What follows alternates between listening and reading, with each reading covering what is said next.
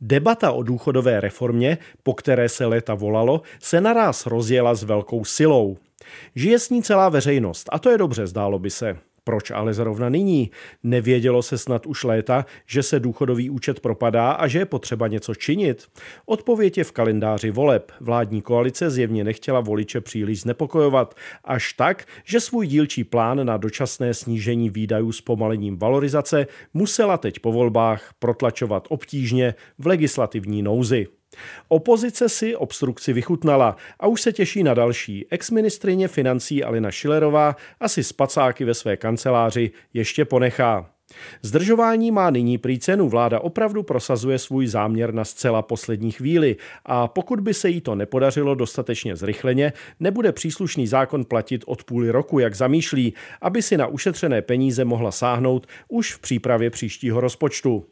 Zároveň bez větší konzultace s kýmkoliv vycházejí najevo další záměry příštího postupu důchodové reformy. A jak je vidět a jak bylo předpovězeno, receptů není mnoho. Buď se musí snížit platby důchodů, nebo zvýšit odvody do příslušné kolonky, která ale existuje jen formálně. Jde prostě o příjem a výdaj státního rozpočtu. Či zavést další spoření. Vše je politicky velmi ožehavé. A zcela nejspolehlivější cesta je samozřejmě zvýšení věku, od kterého je na penzi nárok. Příslušné ministerstvo práce a sociálních věcí uvažuje rámcově o 68 letech, přičemž by opět byl postupný náběh a dosaženo by toho mělo být zhruba za 30 let, přičemž by byly stanoveny i výjimky. Tak teď je tu otázka. Opravdu je toto nejlepší cesta, jak důchodovou reformu provést?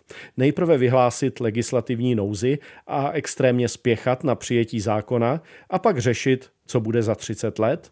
Troufá si kdokoliv říci, jak se bude situace vyvíjet a víme vůbec, co bude za 10 let?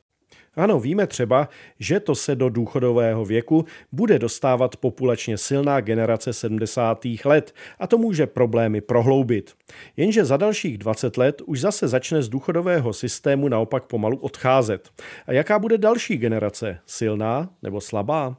Původní plán předchozích vlád počítal původně s tím, že věk odchodu do důchodu se bude pozvolna zvyšovat do nekonečna. Vycházelo se z toho, že do nekonečna se bude prodlužovat věk dožití. Století spoluobčané nebudou už výjimkou, ale normálem. Jenže se ukazuje, že tomu tak nejspíš nebude. Vládní koalice tedy dnes chce řešit něco, o čem nikdo neví z hola nic. Snížení deficitu je naopak logické a stávající důchodci jsou z tohoto hlediska snadný terč. V podstatě jako u jediných je nastaven mechanismus zohledňující inflaci. Argumentace, že by měli být solidární s ostatními, má sice racionální jádro, ale je to politicky velmi citlivé a nepříjemné. Vládní koalice bude zřejmě moci starší generace pak zcela odepsat ze své potenciální voličské základny. Opozice bude zajisté naopak profitovat, ale je otázka, jestli tak opravdu musí učinit extrémní obstrukcí. Vládní koalice svůj záměr nakonec stejně prosadila a prosadit musela. Od toho přece vyhrála volby a má většinu. Oddálení o půl rok stejně by nic nevyřešilo.